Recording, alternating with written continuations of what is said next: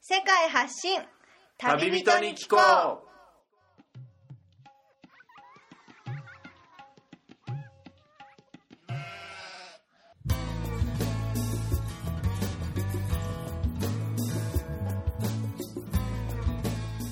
この番組は世界各地で出会った興味深い日本人の旅人にざっくばらんにいろいろなことをインタビューしていく番組です現地での旅の話の本編と脱線話のアフタートークの2本立てでお送りしますさて今回の旅人からは世界のどんなぶっ飛び話が聞けるのでしょうか皆さんこんにちは現地から直送世界発信旅人に聞こうお届けするのはみつるですえ前回までオーストラリアにえ長く滞在していましたがえ今はそのオーストラリアを抜けてどこにやってきたかというと東南アジアのタイにやってきましたえここタイはえ日本の今は季節が冬かと思いますがえー東南アジアに位置するのでもう昼間は半袖短パンで十分過ごせるぐらいもう日本とは真逆の気候を過ごしているんですが今は、えータイの首都バンコクから3時間ほど離れた町カンチャナブリというところにやってきました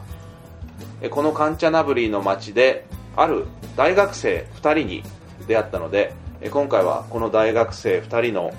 さまざまな旅のエピソードからその大学にまつわるいろいろな活動のお話にお話まで深く聞いていこうと思いますそれでは今回のゲストこうきさんと慎太郎さんですねよろしくお願いしますよろしくおお願願いいししまます。す。あれさっきまでもっと元気だった気がしたんですけどいや、 まあまあ、はいはいまなんあか一応かしこまるのが大事か急になあそうですかまあ、まあ最初なんであそうですまかあしっかり。ちなみにこうきさんと慎太郎さんは今大学何年生だったんで大学1年です。あ一年1年生ですね。 1年生でもうタイにどうですかズバリタイはタイは、はいそうですね。徐々にイメージが良くなってきました。あそうですか確かになんか最初は不潔みたいななんか悪いイメージがあったんですけど、はいはいなんかめっちゃ面白い。面白い面白いと思ってます。人間が見あふそうれでるみすたいねな。。ちょっと昨日ですね、え自分の中で変わったことがありましてえ、はいはいそれ何かと言いますと、その、はいまあもちろん、みつるさんに出会ったわけじゃないですか。昨日初めて会いましたねそう宿ではいでその、ナイトマーケットに連れて行ってもらったのが、あありますねそこでもうグッと変わって、ああれが初めてのナイトマーケット体験そうでそうすですね今までなんか、ええやっぱり屋台を避けてきたみたいな。そうですねちょっとリスナーの人にナイトマーケットを説明するとまあ屋台だったり食べ物の野市というかたくさん屋台が広がっててプラスあの普通の洋服だったり雑貨だったりいろんなものが売ってるその夜一応暗いんですけどたくさん電飾が蛍光灯で明るくなって、まあ、きらびやかな雰囲気の結構規模的にも小さくないですよねカンチャナブリの大ナイきトマーかったケでッすトはそうですね、はいこの街であのでかさかそうですよねほどのそうですよねなんとも言えないはいあれ僕たちは昼間に駅に着いてあのナイトマーケットあはいはい駅前なんですけど、え昼間はもう誰もいないって感じなんですえよあそうだったんですか骨組みしか飛んでいくみもう屋スカル台っ。て感じスカルスカルはいはいそうですでな夜連れてってもらったらもうはい一気にも盛り上がってるというもうか祭りみたいあなー。う釣りですねあれはそうですか昔56年前ですかねその時もタイのこのカンチャナブリに来たことがあってその時はナイトマーケット僕行かなかったんですよだから今回はちょっとナイトマーケット見てみたいなと思ってでその時に宿で2人にお会いして、ね、よかったら行きませんかってことで行ってまず何にその昨日衝撃があったっていうのはどんな体験が待ってたのかリスナーもね気になってると思うんですけどそうです昨日はなんか僕らにとってはいろいろ初めてだったんですけど、はいはいんなんといってもやっぱ虫ですね。虫 確かにそんなのありましたなねんか、虫を4、45匹はいぐはらいいなんかまあ、む虫って言ってもあの日本のあれですよね夏だったらカブトムシとかクワガタとか、はいはいあのなんか売ってる店あるじゃないですかああーはいあの虫かごとかに入って、はいはいそれ生きてるのが売ってるっていうわけじゃないんーですでよわねけじゃないですか。はいはいはいそうです日本ではなかなか見られないような形態でそうです形そうでですねあったのがズバリどんなものだったんでしょうかバッタバッタバッタタやなんかはい芋虫芋虫芋虫的なサムシングサムシングはいはいはいそうですねのなんか醤醤油油的なというかあそうっすねそういうのもありましたねなんか小さめのもでいかいものから小さいものまで、はいはいはい一体それがどんな形で、ちょっとなんかはいそうですねええちょっと茶色いソースかなんかではいはいはいベイクベイクされたよう素な揚げみたいな素揚げみた素揚げいなですねまさに多分素揚げですねはいはいもう素揚げって言っちゃったらもうリスナーも気づいてると思多うんそですうけですどねまあよく写真で見るやつ見でするね、はいはいよくあるやつですズよバリ昆虫食ですよねそうですねはい何がいいのか分からずは三つさんに勧められましてはいはいはい食べたわけなんですけど、はいその意外と最初はでもものすごく2人は「三つさんやめた方がいいですよ」と大変なのがずっと言ってま腹したもん壊すだけですかその前に2人は僕はその屋台が大好きなんですよは食堂とかレストランに行くよりも屋台でこの東南アジアの屋台で食べるのがすごく大好きで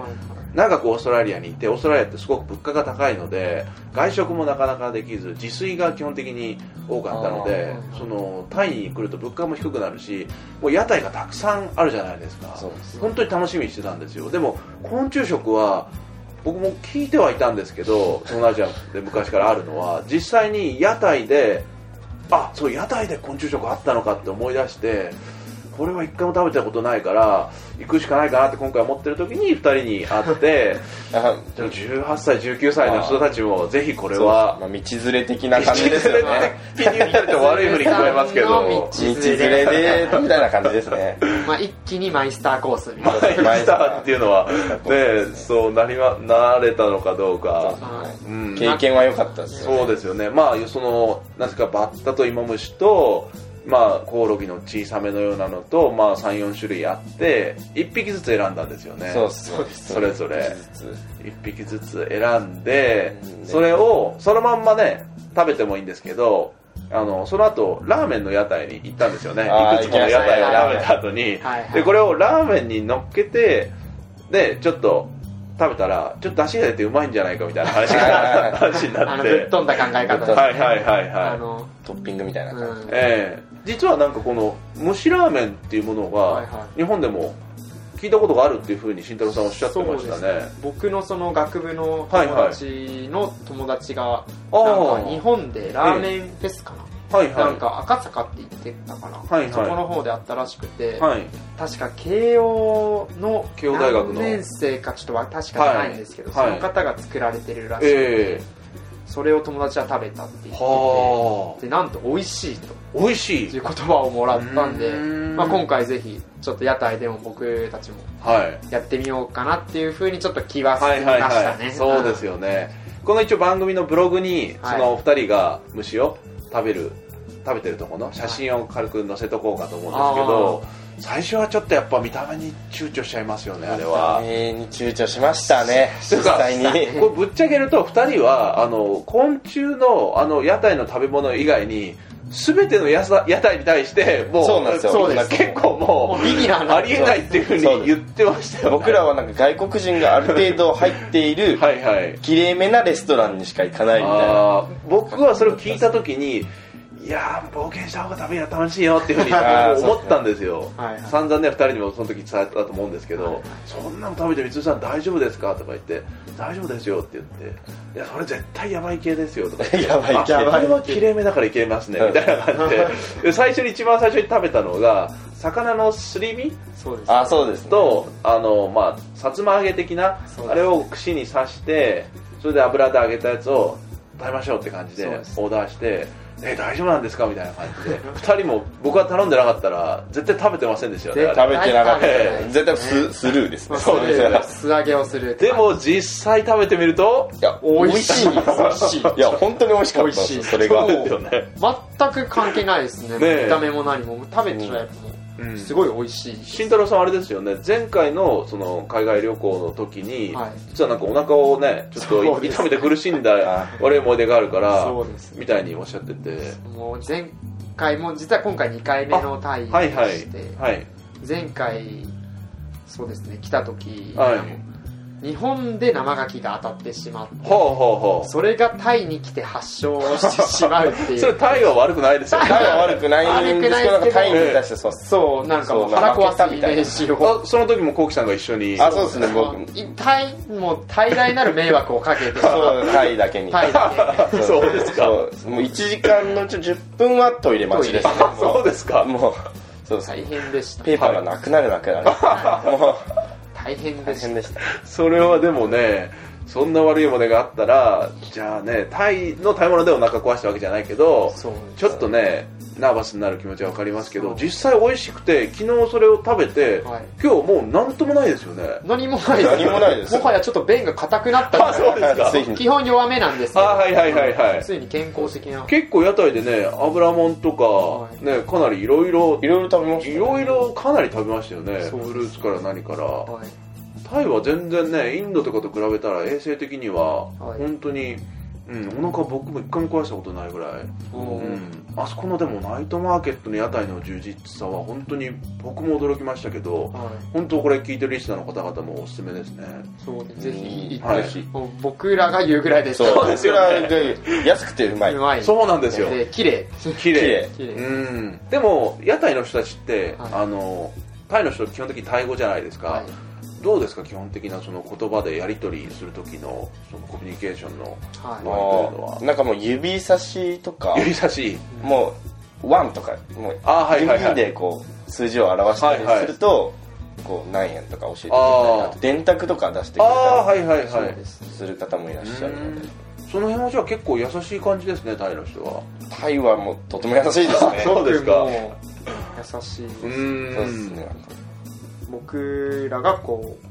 交渉っていうかタイって基本的にはそのええ値下げをするっていうえ感じじゃないですか、旅行客に対してすごい跳ね上げられる、ああ舐めてかかってそうそですねうですね上げられるんでその、え僕らは結構学生なんでお金もないんで、うんできるだけ安く買いたいって思ってるんで、すごい安くしてもらおうと思うんですけえど、うんその最後まで付き合ってくれる優しさがあ優しさがそうなんですそかのなんかコミュニケーションが楽しくてタイに来てるっていうのもあるんでえすえああ前回それを感じてそうですはいね。はい値下げ交渉そうですかはい人間味が溢れますね。ああ日本ではそんな味わえないよう日な本人とはもう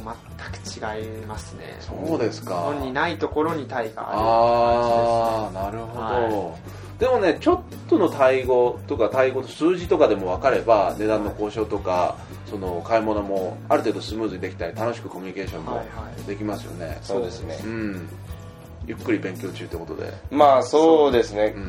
う。 ん、まあ、高文化、カープンカー、カープンオカープンカーですよ、ー、ね、高文化、ありがとうございますそれですはいね。スバディーカーがこんにちは そうですね。はいるんですアロイ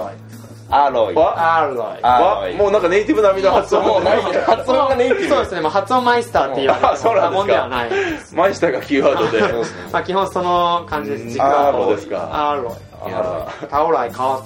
そうハマッチですよね そうですねぼ 僕が教えたんですよね昨日学びましたねバレたバレちゃいましたねいやいや、まあまあ、わけあげて ね、お二人でそうです仲良くやられてるってことなんですけど、そのカンチャナブリ、この街のちょっと特色をちょっといろいろお二人にお伺いしていきたいんですけど、はいこの街は何が見どころでズバリある街なんでしょうかね。なんか僕らがカンチャナブリに来ようって思ったのは、はい。この戦場にかける橋っていう映画、はいはい。あ映画ああの映画なんか昔の映そ画、うタイトルは聞いたことありますね。そうですね。それの映画の舞台になった橋があって、はいはいはい。それが有名な街なんで、ええそれを見に来たっていうのがああそうなんですか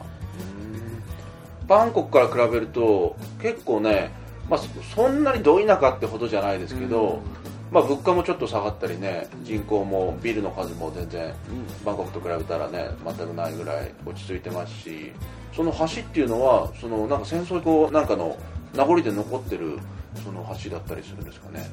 そうですねこの橋っていうのがちょっと下調べをしてきまして、はいあはい旅がはいより一層面白くなるかなとそうですよね旅前に来る前に一応ちょっとはい本をちょっと見たところ、はいはいこの橋はですね、はい昔その第二次世界大戦時にはい日本軍がビルマへその軍事物資をはいなどをこう行き渡しするのに使ってた橋だそうでしてあでそこでその橋を作るにあたってその現地の人とかはい捕虜の方をたくさん使って作ったみたいですごいあーこっちの方はその悲惨な思いをしたっていうーんことをちょっと聞いてますああその戦争記念館みたいなミュージアムも残ってたりするんあですか近ねくにそあうりそうまありすましたなんかあそうですか昨日見に行ったんですけど、はいはいなんか慰霊碑だとかうん日本人のうんだとかミュージアムに第二次世界大戦のはい記念館みたいなうんなんかそれのうん情報を得るようなところはいはいに見てきました、うんじゃあ看板もちょっと日本語で描かれてるとことかああありましたありましたかその日本の慰霊碑みたいなのがもうがっつり書いてうあるん日本語で書いてあうってん僕らも日本人なんではい訪れるべきだなと思いましうてん昨日ちょうど入れなかったんですよあそうなんですか日時が合わなかったのはいはいでも一応近くまで行って、うんちゃんと目で見てきました、うんそうですね僕らのおじいちゃん世代の戦争体験者の人の生の声を聞くかこういう戦争記念館とかに行かない限りやっぱりその本当の生々しさだったりどれだけ悲惨なものだったかってやっぱり肌で伝わってきませんからねそうです旅行中にやっぱこういう記念館に行ったりでそういう地を訪れるっていうのはこんな日本軍だったり世界大戦で悲惨なことがあったのかっていうのを、まあ、自分はその場で味わえてもちろん味わえてませんけどそれだけのことが大変なことがあったのかっていうのをやっぱ噛みしめることでやっぱり現地の見え方もちょっと変わってきたりしますよね。そうですようね、ん、タイ人の人がそのもしかしたらその日本軍だったりどっかの軍に対してのまだおじいさんを殺されてとかいう肉親の人たちだったらやっぱいい気持ちというかそれは残らない人もいるだろうし、うん、ちょっとやっぱり勉強する機会は、うん、旅行中ちらほら出てきますよね歴史的なものを。そうですそううですねんそうするとより一層はい面白くなってきましたね、今回うんねしみじみと感じましたそうですかそうですその橋は実際にまだその電車が通ってたりするような線路としてまだ残ってるんでしょうかそうですね昨日行った橋は久江川鉄道っていうんですけど、はいはいそこはまだ人が歩けるんですけど、ええ1日3本電車が通っててはいはいなんか電車が来ると人が避けるうーんっていうシステム、システムはいはいはいはいなんかそういう現状ですねええああじゃあその下のところを川でちょっとボートで遊覧するようなそういうボートの橋渡しみたいなのも多少あったりそうですねボートも下に通りながらうん橋がなんか結構古い橋なんですけど、そうですよね古い橋が結構おしゃれおしゃれでした、おしゃれでしたなんかレトロでしたなんか改装してやったりするんですかねなんちょかっと継塗ぎはぎみたいな装は塗り塗り直しているようですね、はいはいはいしっかりシックな感じで、うんまとまってます結構かっこよかった結構ですうん、結構白人だったりいろんなタイ人とかその周辺国の観光客もいたりしましたがすごい多かったですしみんななんか橋のこのレールがあるじゃないですか、ええレールに寝そべったりなんあか線路の上にな そうですねなかなかできないことをやって写真撮ってみたいなあのが多かったですねすそうですかまあ僕らももちろんもちろん撮りましたあけ撮どれましたかそこはあじゃあそれも番組のブログ上にちょっと載せさせてもらってああもう全全然然大丈夫です、はいちょっとそれでよく伝わればえー嬉しいです、おしゃれな感じあおしゃれな感じって言ったら2人が昨日すごくこのカンチャバカンチャナブリの街にしてはおしゃれなカフェに行ったみたいな話を ありましたねあれですかはいはいでもそのカフェはガイドブックに載ってたりした場所なんですかガイドブックにはなんか僕らが見る限りでは載ってなかったんですけど、なんかもうすごいモダンな建物があるなと思って、こう昨日レンタルチャリしてあはい街中を回ってたん自で転すけ車どではいそれでなんかモダンな建物に惹かれ入ってみた、はいはいライブラリーカフェっていうその文はい字が、はいはいはいこの壁の右壁っていうかそのはいはいはい店の右上の方はいにはいはい書いてはあいるはいふん噴水とか出てたんですよ、はいはいはい はいもう日本でいうとこのはいはい代官山の蔦屋書店 そんあなのあんな雰囲気のがんな感じの雰囲気のがびっくりですこんな田舎にしかも、そうですよねバンコクでもないのにそうですね入ってみたんですか思わそうずそう思わずもうてかもう普通に入りましたねあ そうですかそれで入って、ええ飲み物とかも飲ねみ物を頼みましスターバックスみたいな、なんかもうキャラメルマキアートみたいな、こんなモダンなんです、とにかくなんそうか。なんですたか最近よく流行ってるその瓶みたいなのにドええリンク入れるのあるじゃないですか、瓶ですか瓶にストローをグラさしスて、のこそうですう、なんかあるんですけど、それに僕はホワイトチョコマキアートみたいなのをはいはいはいはい飲みましてはいはいね、パンケーキも頼んでパンケーあそうですか本当に新しかった新しいあでもあ、値段も張ったよね結構ちょっとこっちにしてタイにはしてはすごく高いえそのマキアートですかおいくら、はいはい何バーツぐらいですか確か100え60ぐらいろ60ぐらいでしたかね160バーだツからはそうですね日本円に考えるとい400ちょっと60バーツぐらいだなそこちょっとはまではちょっと盛りましたかちょ今ちょっとわはざとちょっとちょパンタパンケーキとか120そうですねパンケーキそうあー間違えましたねもううんパンケーキと、そういやでもそれ張りますねっていうのは高いっすたまたま僕ら同じ宿泊まってますけど、はいはい2人の部屋よりも僕はかなりね安い部屋に一番多分値段が安い2人の部屋はエアコンの部屋ですけど、はいえ僕の部屋はファンしかついてない部屋でまあ2つベッドがあって200バーツだから1人当たり100バーツで泊まれる宿って考えるとすごいそうです100ね120のさパンケーキ120パンケーキですその宿代以上の宿題以上ですねパンケーキをもう食べて大学生お金あるなっていやいや印い象やいにや今変わりましたけどねいやいやいやちょっとそうですそんかなことはないですねでそうですか実はそのはいはい昨日はその、ええまだみつるさんとそのマーケットをはいナイトマーケットで屋台のご飯を食べる前だったんで、ああはいはいはい僕らはもうなんていうかな値段の感覚がそんな感に覚なくなくて、はいはいはいきれいめなとこを探して食ってたってのおはあ腹る壊したく ないか清ら潔清潔清潔もうとにかく清潔それマイスターとは逆なんじゃないまであすか、そうなんだねまあまあ清潔マイスターでもいいです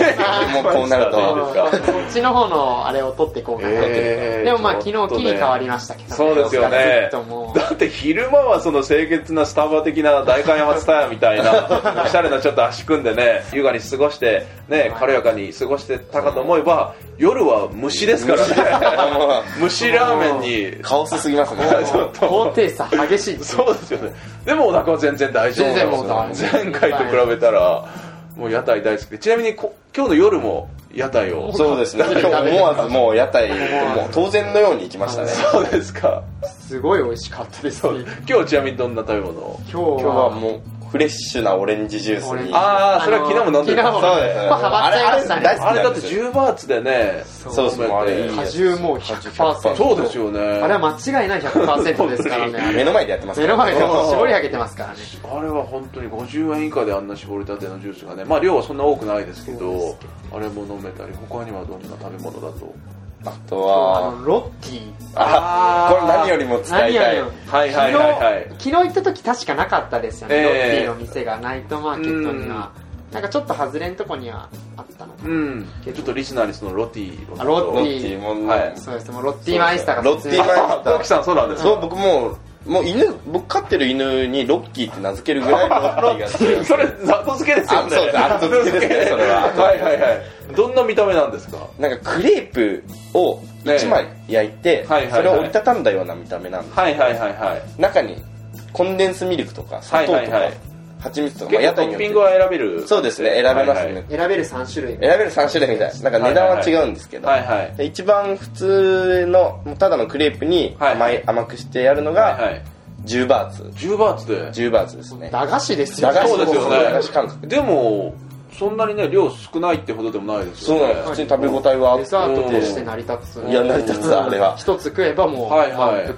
じゃないですけど、あれもしかしてロティ売ってた屋台ってあのターバン巻いてる女性とかが売ってませんでした違いますかねああそうっすねなんかサリーみたいな、うんそうそうそうあれ実はロティはマレーシアでよく見るんですよあ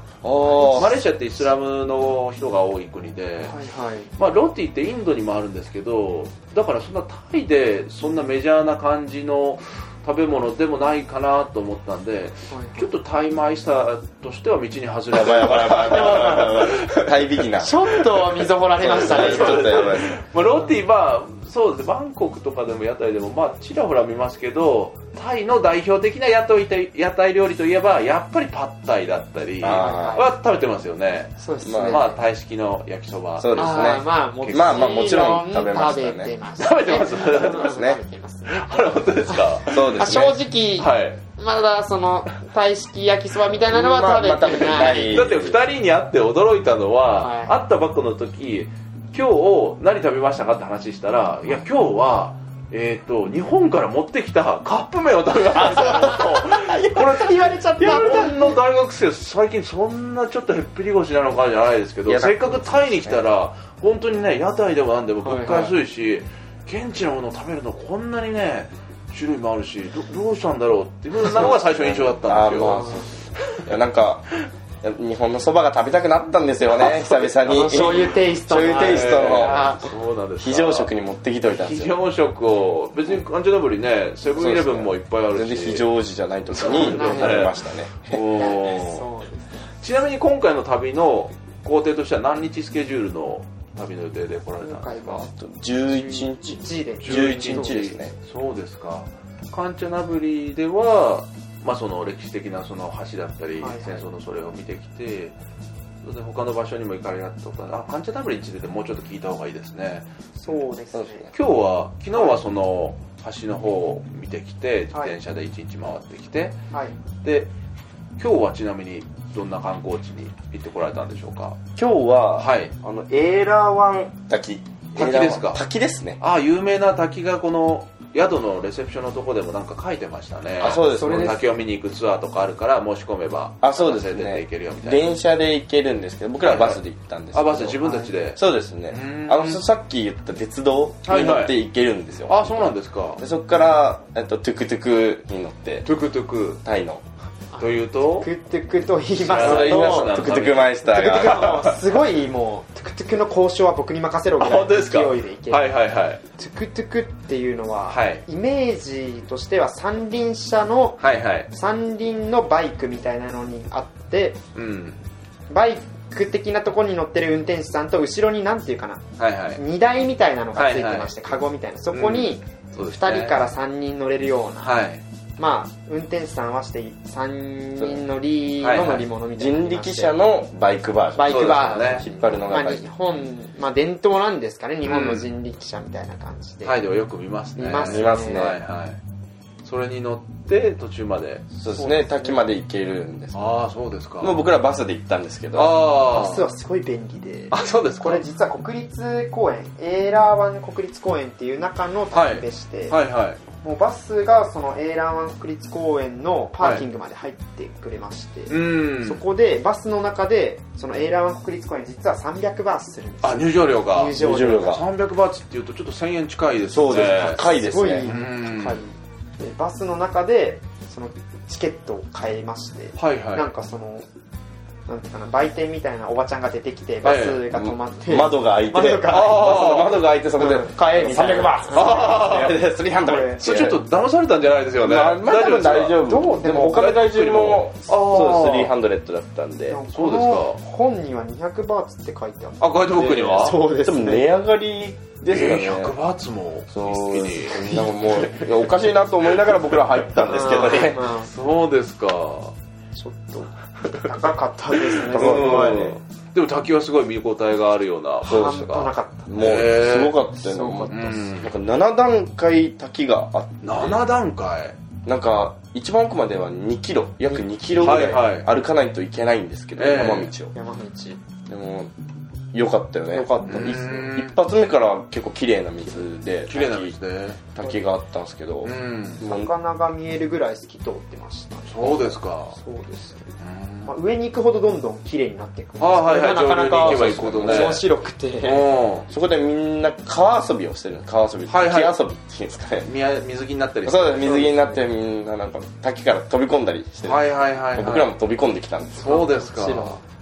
あーとなんかすごい大きい岩みたいなのが、まあ、水が流れるとこだからええ浸食されてす滑りやすくなってるとこはいはいそこがなんか滑り台みたいになっててあパーンウォータースライウォダーータースライダあーそそれですうですねかウォータースライダーになってます白人の女の子とかもその水着になあってそうですもうさまああそりれがたいあり がたいですたいすごいそれを見に行ったようなもんでしはたいねやっぱりそうかなって思ったんですついよねでについでに滝滝ですついねでですねあ滝はついでにそのね水着の見物料で300にあ、そうだあね。安安いいももんんねね。安いもんですそよで。すかまあすごいいいものを見させていただきましたなかなかそれでじゃあそうですね泳いで疲れて帰ってきてでまたナイトマーケットに行ってで腹をしっかりしっかり満たして帰って出きしてて。そうですかなかなかねバンコクから結構このカンチャナブリ来てバンコクは意外にすごい都会じゃないですかあそうですもうねビルもうびっくりしますそうですよねちょっと23時間来ただけでこのカンチャナブリそこまでねど田舎って感じでもないですけどかなりね自然もちょっと離れれば豊かにあってすごい、ね、癒しの場所だなって思うんですけど他にはこのカンチャナブリ以外に、はいタイの街に今回行った場所とかありますかそうですねカンチャナブリの前に前にパタヤっていうありますねそうですねあの有名なビーチの有名なリゾートリ施設ゾート地で有名ああなはいはいはいバンコクから大体何分ぐらいですかねあれはバスバスで2時間2時間2時間ぐらいの2時間ちょいぐらいですね、はいはそれで行ってきましたねいうーんそうですね一発目がパタヤですあそうだったんですスワンナプーム空港っていうところに国際空港からそうですね、はい夕方に着きまして、はいそこからバスで2時間ぐらいかうけてーん何時ぐらい9時ぐ9らい時ぐらい夜の9時ぐらいに着いて、で僕らホテル取ってなかったんで、はあまあ、9時ぐらいに着いたら余裕で探せるじゃないですか時間、まあね場所そういうゲストハウス街に行けばでリゾート地なんでホテルもすごいたくさんあるんで、うんそれでホテルを取ろうと思思ってたらいやはいはいはいなんか落とし穴がそうねちょっとやられたんですけど、はいはいリゾート地ですごい外国人が多い番組の途中ですが収録時間が長くなりましたのでこの回を分割しました次回もこの続きでお楽しみください